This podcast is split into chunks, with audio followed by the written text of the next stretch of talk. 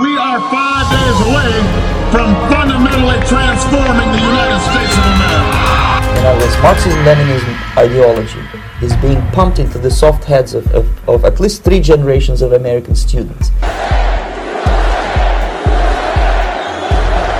America first. You could put half of Trump supporters into what I call the basket of deplorables. Change the perception of reality of every American to such an extent that despite of the abundance of information, no one is able to come to sensible conclusions. For too long, a small group in our nation's capital has reaped the rewards of government while the people have borne the cost. The racist, sexist, homophobic, xenophobic. God bless America,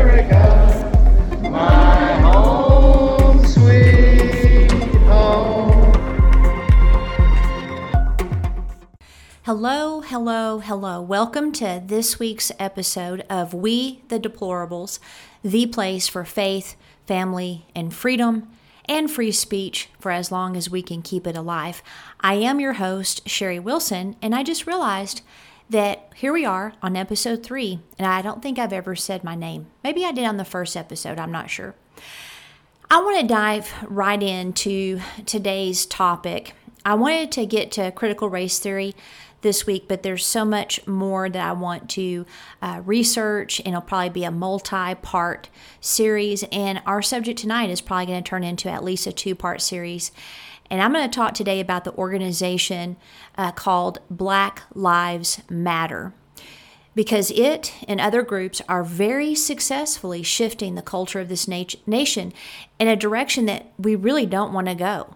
In fact, if we don't deal with this issue, uh, number one, we got to recognize what's going on. Number two, educate others, especially Christ followers, because it's a big problem in the church. And number three, stop this thing by engaging with our culture in meaningful ways. Then we don't do those things, we might end up looking like Russia back in Lenin's day. And I am not trying to bloviate, nor am I trying to exaggerate. And we're going to dive into some of those things in this episode. Let me give you a brief introduction to BLM. How on earth did they um, get started? Well, Patrisse Cullors, I think is how you say her name, and Alicia Garza, along with Opal Tometi, founded the Black Lives Matter Global Network in 2013 and 2014. Black Lives Matter was born when Garza posted her outrage over the acquittal of George Zimmerman for the murder of Trayvon Martin on social media using the expression Black Lives Matter. Cullors tor- turned Garza's expression into the hashtag Black Lives Matter. When the hashtag went viral, it gave them a media platform that became BLM GN for Global Network, commonly referred to as BLM. Now, I'm not going to get into the dynamics of the George Zimmerman and Trayvon Martin case, but I will tell you that the media purposely left out parts of Zimmerman's call uh, to 911 to make it seem like he was a racist, and they also called him white, which he's not. But aside from that, this was the spark that has now led to an anti police movement, reverse racism, and the burning down of entire cities. So I want you to listen to this this was back in the day when they first got started, and it caused quite an uproar at the time. In Minnesota, chants from Black Lives Matter protesters are drawing disgust from police. The protesters took to the streets Saturday in St. Paul outside of the state fair, yelling, quote, pigs in a blanket, fry 'em like bacon, end quote. Some believe the chant refers to putting police officers in body bags. Many police found the chant insensitive while protesters believe it's misinterpreted. Statements and chants like that are just ignorant. You know, I find it absolutely disgusting. It definitely wasn't a threat. You know, I don't know if they would have received it differently if we'd have said maybe on a stick or something like that. But, you know, we're, we're out there chanting, we're using our voices. And the officer you heard from there added he doesn't think police care about an apology, but would like for protesters to change their rhetoric. So I don't know if you heard that, but he said, I mean, maybe if we changed it to pig on a stick, uh, they wouldn't get upset about it, really. Now, the uh, pigs in a blanket frown like bacon, uh, an activist was trying to say that it was a friendly joke. It was taken out of context. So listen to this. This is on the former uh, Bill O'Reilly uh, show called O'Reilly Factor before George so- Soros managed to get him off the air. A chant captured on video this weekend at a march in St. Paul over the weekend has added fuel to the fire.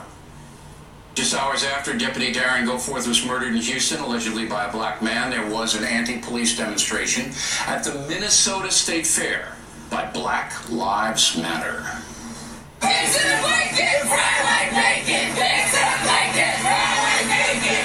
That video picked up on Fox News and elsewhere led to criticism the movement was advocating violence against law enforcement.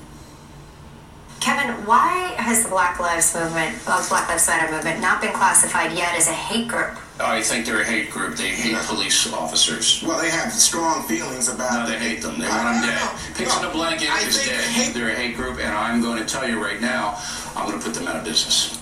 Joining me now, Trahern Crews. He's an organizer for Black Lives Matter St. Paul, a Green Party candidate for the St. Paul City Council Ward 1. Um, Mr. Crews, uh, I want you to respond first to that, that chant that was captured on tape there. Uh, what is your reaction? There are people who see that and say it's incitement, it's call to violence, it's dehumanizing at the very least. Do do those activists, do you, do Black Lives Matter activists hate police officers? No, not at all. I, mean, I, I want to put that chant in context. Um, we had a great demonstration that day. It was very exciting. It was so exciting that I think the police who were along escorting the march or wanted to be a part of the march or part of the demonstration. So on the way back, the officer leading the parade kept talking into his microphone and saying things to the crowd like "Stay off the medium," do that. He was laughing and joking with the uh, with the marchers. So then the marchers kind of started chanting that towards him, and it, it, it was more playful than anything. So, um, So that was Yeah, you're saying that that was in a, that was in a playful context that chant. Ex- at that particular demonstration, yes, that was because in the officer was laughing and joking along with uh, protesters. People, uh, and, and, and, and he, and the officer also said um, when they started chatting, he he said back in, into the microphone, "Everybody loves bacon." So that, uh, just to be correct, I apologize. It was actually uh, from MSNBC. Uh, it aired September 2nd, 2015. Uh, I just want to point out that um, these people think we're stupid. And, you know, uh, I don't know about the policemen and if all that was going on because they are professional liars, BLM activists. But all we have to do is look at the fruit of that chant from BLM activists, and it somehow has gained big support and big money from corporations, the media, uh, social media companies, and even our own government. So I'm going to start reading you some statistics here that uh, they're quite shocking since all of this started, and these are a direct result of BLM and the defund the police efforts, which I will get into uh, more in more detail uh, later on. But uh, at uh, lawofficer.com, uh, we it's let's see, I can't see a date anywhere, but I think it's July of this year. Uh, they have an article that says Portland defunds the police and they suffer a 1900 1900 increase in just murders. And that's because Mayor Ted Wheeler uh, supported the cutting of $16 million to the police department in June of 2020. And then this was quickly followed by more than 100 consecutive days of violent riots, which are continuing to this day. So, as of March 2021, uh, there's already been 20 homicides and 208 shootings. Last year, there was just one homicide during the same three month uh, period. And I doubt that Mayor Wheeler is going to sell t shirts on how he defended the police and all he got was a 1900% increase in murders anytime soon. But he did request $2 million in emergency funding so the police department can address the violence, but they're still short uh, what should be in their coffers to fight crime. Now, that's not just the only area. If you look at the metro areas, Milwaukee, it's up uh, 96%. Now, this is from 2019 to 2020, so I don't have those stats for 2021. Uh, Louisville, 92%. Mesa, Arizona, 82%. Minneapolis, 71%. Columbus, Ohio, 67%. Fresno, 64%. Uh, Fort Worth sorry guys that's my prayer alert. Uh, fort worth 62% omaha 61% atlanta 59 seattle 56 chicago 56 boston 54 memphis 51 denver 51 phoenix 44 cleveland 43 and houston 42 those are all democrat strongholds all of them that should tell you something. On top of that police ambushes have doubled and 128 officers have been killed so far, and that's dated June 2nd, uh, 2021. And the union, the police union, told Fox News that the increase in violence is actually directly tied to the defund the police movement and negative rhetoric thrown at the profession. Um, so, all of these things are evidence of the BLM, the Black Lives Matter movement which is a terrorist organization, a Marxist organization, of which I'm going to prove, that is trying to fundamentally tear this nation down so they can rebuild it. And that's also part of the idea behind uh, critical race theory.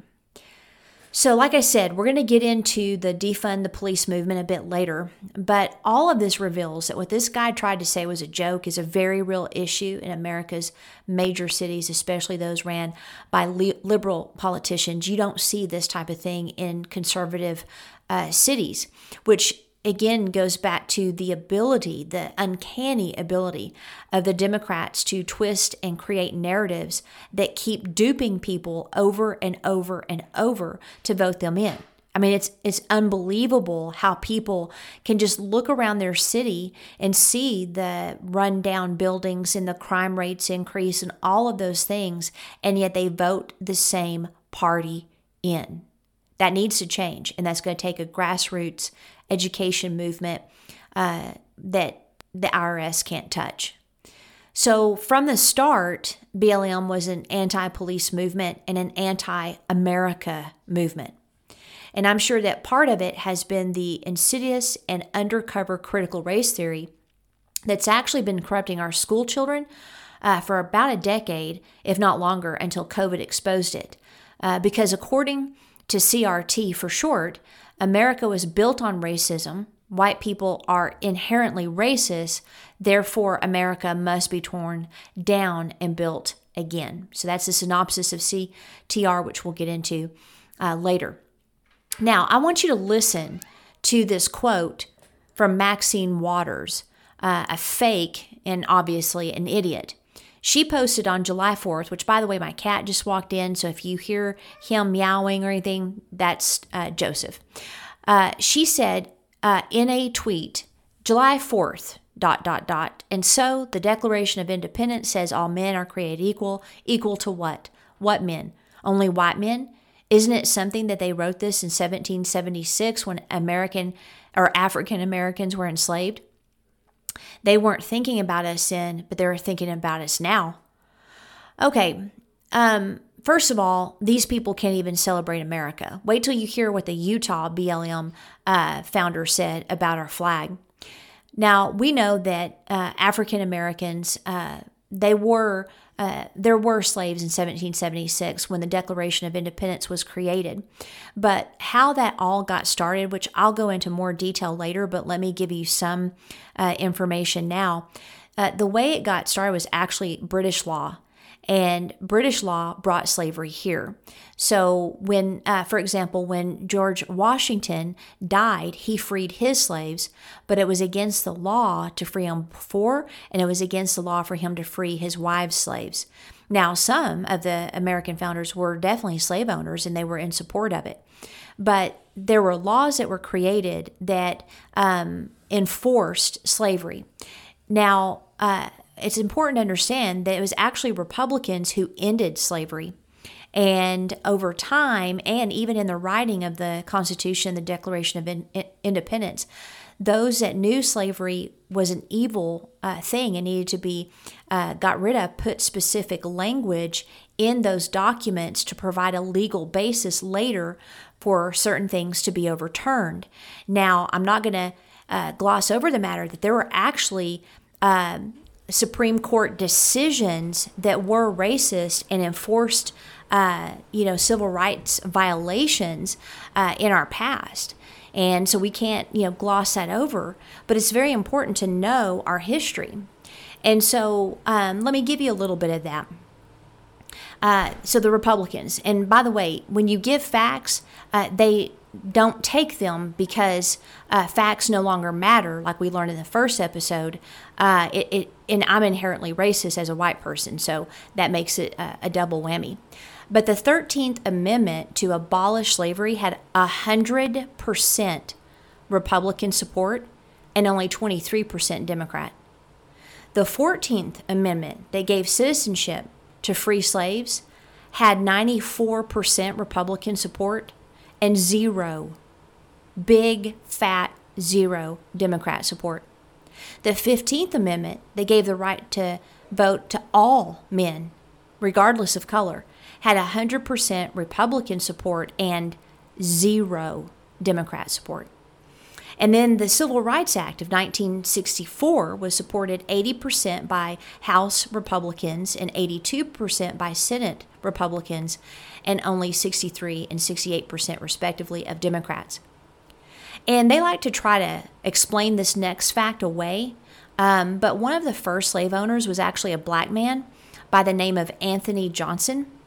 Now, he had come to America as an indentured servant, meaning he would work uh, the land for so many years as payment for him coming over here and then be released. So he did that and he acquired his own land. But then he had an indentured servant who was also black but lazy. And so, at the rate his servant was going, he was never going to pay off his debt. So, Anthony went to court and the servant became his slave for life according to that decision.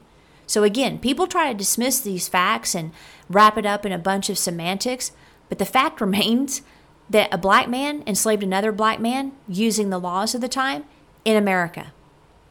So again, I'm not saying that we didn't have racist laws. We absolutely did, or racist politicians, which by the way, Biden's one of the biggest racists that there is. And we also have and had racist citizen, citizens. And again, the Supreme Court had laws that uh, enforced racist things. But we've come a long way. And if people refuse to see that, they have another agenda, and it's plain and simple. So let me tell you what that agenda is. That agenda is to take over this country by creating division and hatred. So let's go over to an article um, from the Utah BLM chapter where the founder there said that the American flag was, quote, a symbol of hatred. Yes, a symbol of hatred. Now, he said, you know, like when we see the flag, you know, we know the person flying it is basically racist, is basically what he's saying. So he got a lot of backlash for backlash, not blacklash. He got a lot of backlash for that comment. Will anything happen? No. But here it is in America. A flag bought and paid for by the blood of Americans, including black Americans, by the way, and they're saying that the flag is a hate symbol. The flag makes them feel threatened. See, it, that's a lie. It does not make them feel threatened. They're doing the traditional Marxist training that they've received that tears down symbols, histories, and the values of a nation, and it's deadly. So, Patrisse, Patrisse the one that was a co founder, uh, in an interview, and this surfaced again in a video in 2015, of which I'm going to play, said that they're trained Marxists. Okay?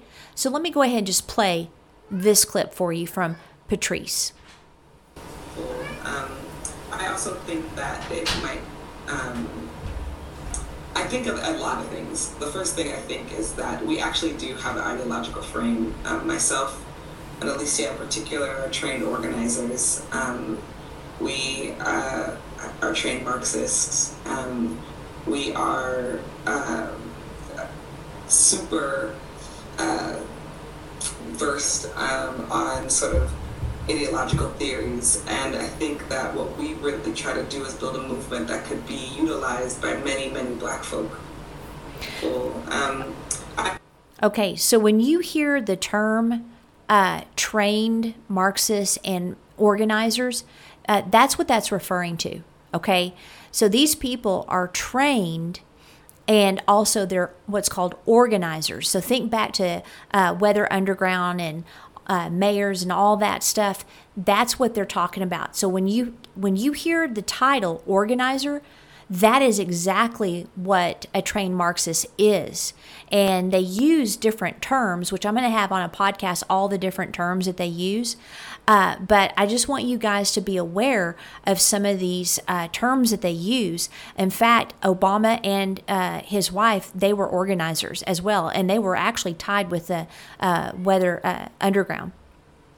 Okay, so what exactly is a trained Marxist? And I'm going to end to, uh, this part, and then we'll dive into the next part, especially how there's some witchcraft and stuff going on in uh, BLM next week.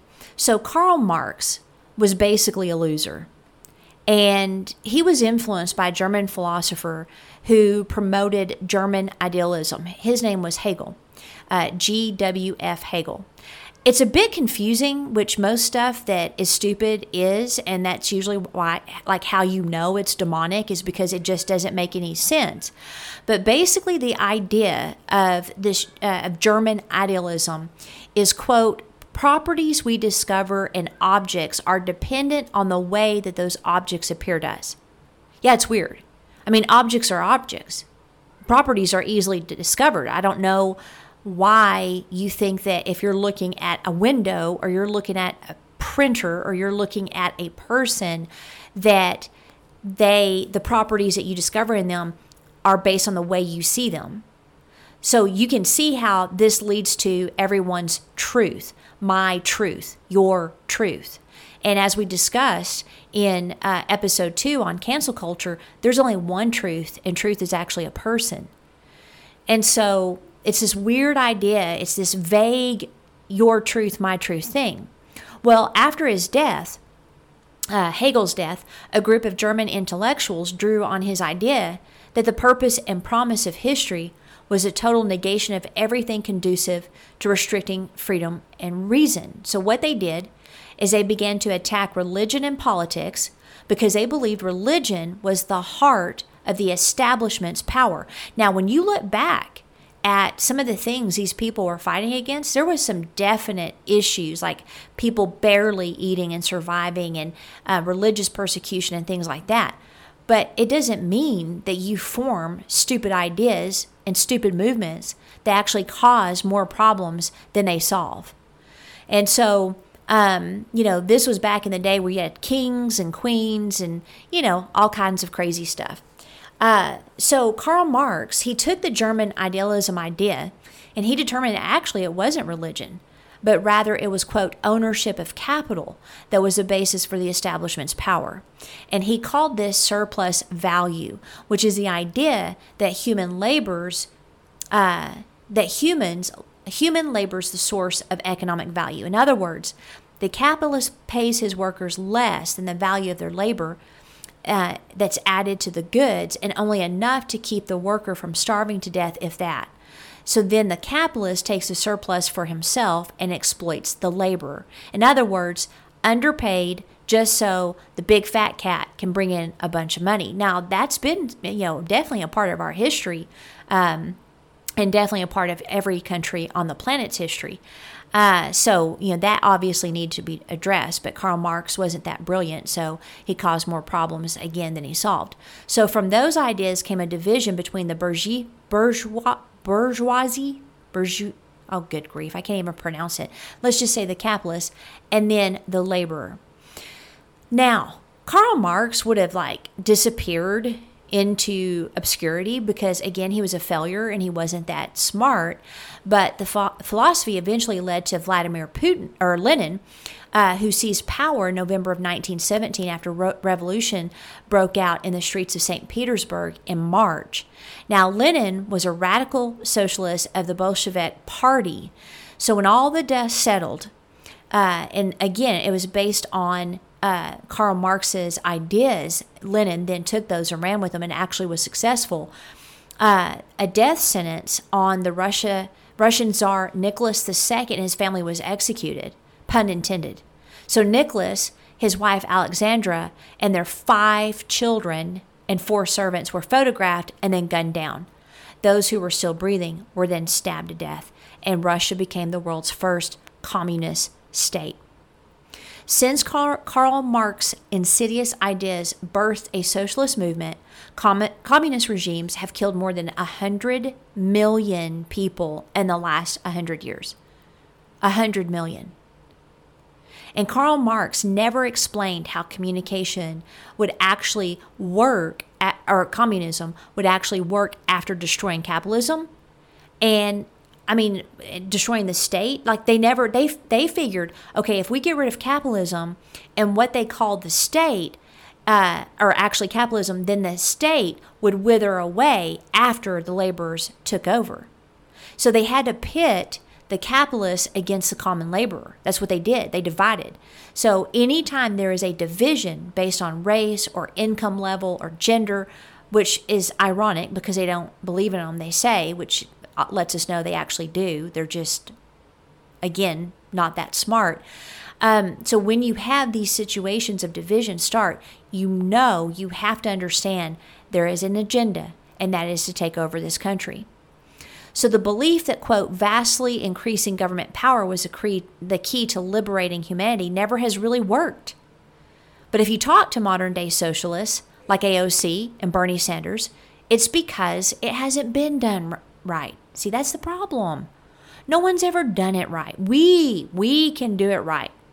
That's what they say. And so now we have Cubans protesting their communist government because they're starving to death. Oh, and by the way, Trump will be blamed for that if he hasn't already. Or Venezuela, a beautiful jewel of a country now decimated by communism. I mean, it's happened everywhere. So, what happened to good old Karl, Karl Marx? Well, he was expelled from Prussia, France, Belgium, and denied citizenship in England. He thought about moving to the Republic of Texas during that time. Thank God he didn't. He and his family lived in ab- abject poverty until his death, and some days he couldn't even leave his house because his wife had upon his pants to buy food. His good friend and collaborator, Frederick Engels, sent Karl money often, about 36K today within a span of four years, which you know, that's not a lot of money, but still it was some. He just wouldn't go to work. His own mother said if only Karl made capital instead of just writing about it. His own mom. He died broke. Only 11 people attended his funeral. And again, he would have disappeared if it wasn't for Lenin reading Das Kapital and declaring himself a Marxist. So, trained Marxists are trained in some tactics, in the same tactics that Lenin used to create division and hatred between the classes of people in order to take over uh, the uh, place of Russia and other nations next to it and make them socialists, forming the USSR. So they're very, very good at propaganda and appealing to the sense of fairness in people. I mean, just read the Communist Manifesto to get uh, an idea of what they're thinking. It's not right for business owners to mistreat workers like the CCP does, which, by the way, is a communist party. But the answer is not to wipe out a system either that actually gives freedom and replace it with one that kills freedom. Again, it's their arrogance, their hubris to think that they can do it better than anybody else has in the past. And you know what's really ironic? Most of the useful idiots that promote socialism will be the first ones eliminated when the powers that be take over. So Marxism is coming back. And those radical, weather underground, anti American hippies back in the 60s and 70s got jobs in our schools and colleges. And they've been methodically indoctrinating our children on the false idealism of Marxism, which, by the way, we're going to get into the teachers' union and the communism that's involved in that.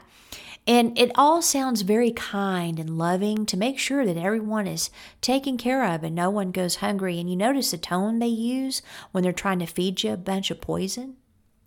And unfortunately, those who live through it are dead and dying.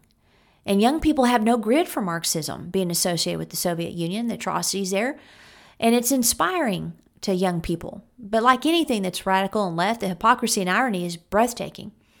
Listen to this from The Guardian. It says, in perhaps the most lovely rehearsal of the luxuriantly bearded revolutionary theorist's fortunes, Karl Marx was recently chosen from a list of 10 contenders to appear on a new a- issue of MasterCard by customers of German bank Sparkasse in some city.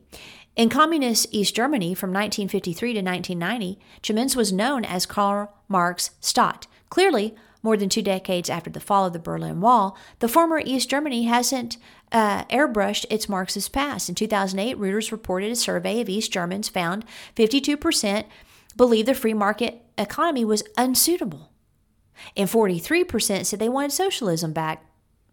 Karl, Karl Marx may be dead and buried in Highgate Cemetery, but he's alive and well among credit hungry Germans. Would Marx have appreciated the irony of his image being deployed on a card to get Germans deeper in debt? You'd think.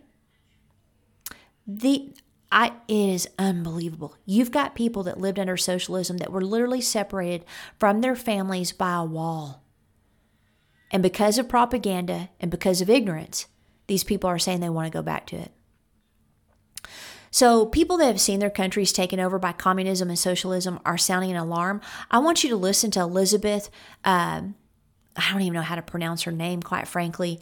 Uh, it's spelled R G. Oh, Rogliani. Sorry, I misspelled it in my notes. Listen to her. She's from Venezuela. She lived during the downfall of it. Why do I even worry about some silly little statues coming down or some silly little street names changing? Why do I care? It's because the last time I didn't care about this, I was a teenager. I have already lived through this thing when I was living in Venezuela. Statues came down. Chavez didn't want that history displayed. And then he changed the street names. Then came the curriculum.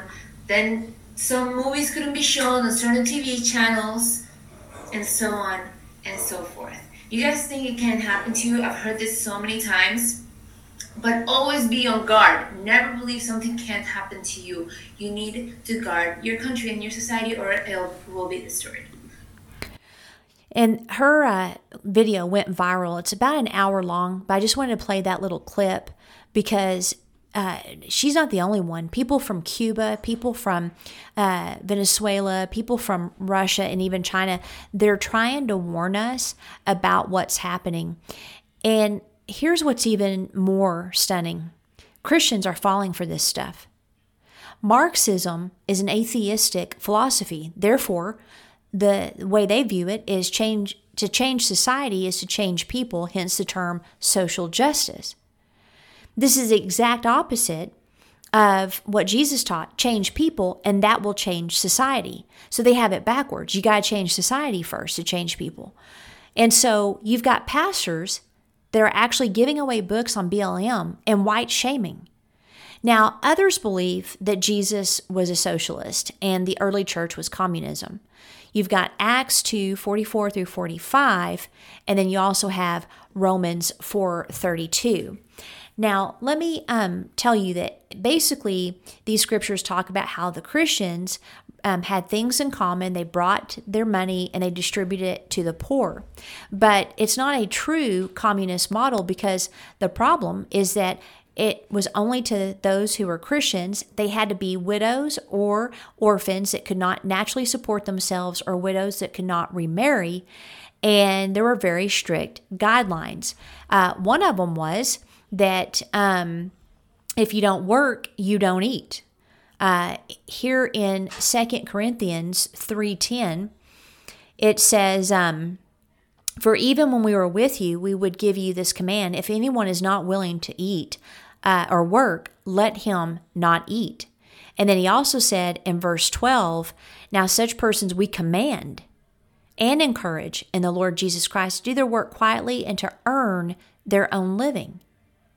So he wants people to work. And there was another place where he said if a believer refuses to take care of his family, he is worse than an unbeliever. So, work is supposed to be as unto the Lord and as an act of worship. And by the way, the word worship and work are from the same Hebrew word.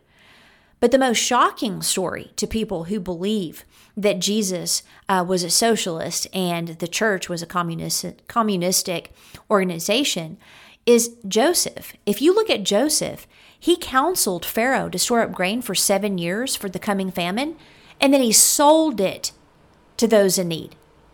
He didn't give it away, he sold it.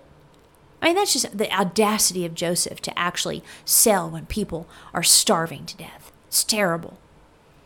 Now look in uh, Proverbs 11:26. This is one of my favorite uh, scriptures as a businesswoman. It says in uh, verse 26 The people curse him who holds back grain, but a blessing is on the head of him who sells it. Yep, it's right there. Sells it, not gives it, sells it. God designed meaningful labor, and people should uh, obviously not underpay and treat workers like slaves. That's for sure. But just because of harsh employers, that doesn't mean we destroy capitalism and embrace socialism. So the lie from left Christianity that we're supposed to uh, give entitlements and be a socialist uh, country and organization is a lie. Now, I want to end with this, and then I'll go into part two next week. But as socialists and Marxists, BLM people aren't supposed to uh, have any private property, especially the founder. But it looks like good old Patrisse didn't get that memo. Uh, basically, she has bought, let me see if I can find this, self described trained Marcus, Marxist. Um, she went ahead and bought a home in Topanga Canyon, California for $1.4 million. The white population there is a whopping 88.2%. The black population is 0.4%, according to a 2010 census. At uh, JoplinGlobe.com, it says about Cullors' new home, a celebrity real estate website writes, a winding 15 minute drive from the Commons at Calabasas and a slightly longer and somewhat less serpentine drive from Malibu's Getty Villa, the pint sized compound spans about one quarter of an acre. The property is not quite 2,400 square feet. Uh, it's divided between the three bedroom and two bath main house and a separate one bed, one bath apartment capable of hosting guests long term with a private entry and a living room with kitchenette. This is just one of three homes that she owns in the LA area. She's also eyeing property in the Bahamas at an ultra exclusive resort where Justin Timberlake and Tiger Woods both have homes. Luxury apartments and townhouses at the beachfront Albany Resort outside Nassau are priced between 5 and 20 million, according to a local agent. Interesting, isn't it? So that wraps it up uh, for this episode. Next week, we're going to dive into the witchcraft and the religion of BLM.